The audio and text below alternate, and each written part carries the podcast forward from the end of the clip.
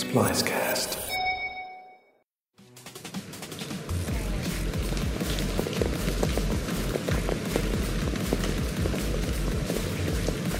I'm at J-Walk that connects Jurong East MRT and Ng Teng Fong Hospital, and you're listening to morning commuters walk past.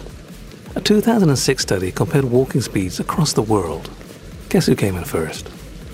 Singaporeans take 10.55 seconds to cover a standardized 19 meters. That's almost 6.5 kilometers an hour, which happens to be how fast the average bumblebee goes. When it comes to hustling, Singaporeans are busy bees.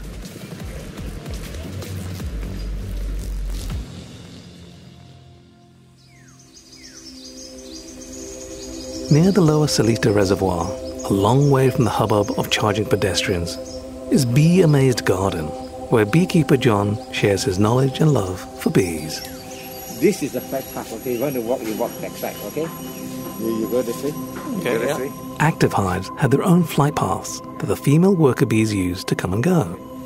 By the way, you don't have serious bee allergy, right? No, no, no, no.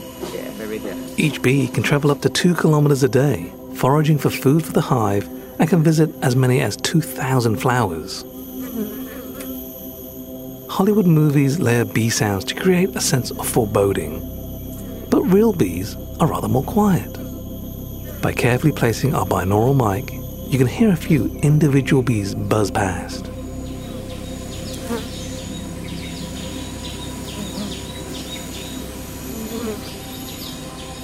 You've been listening to Bees.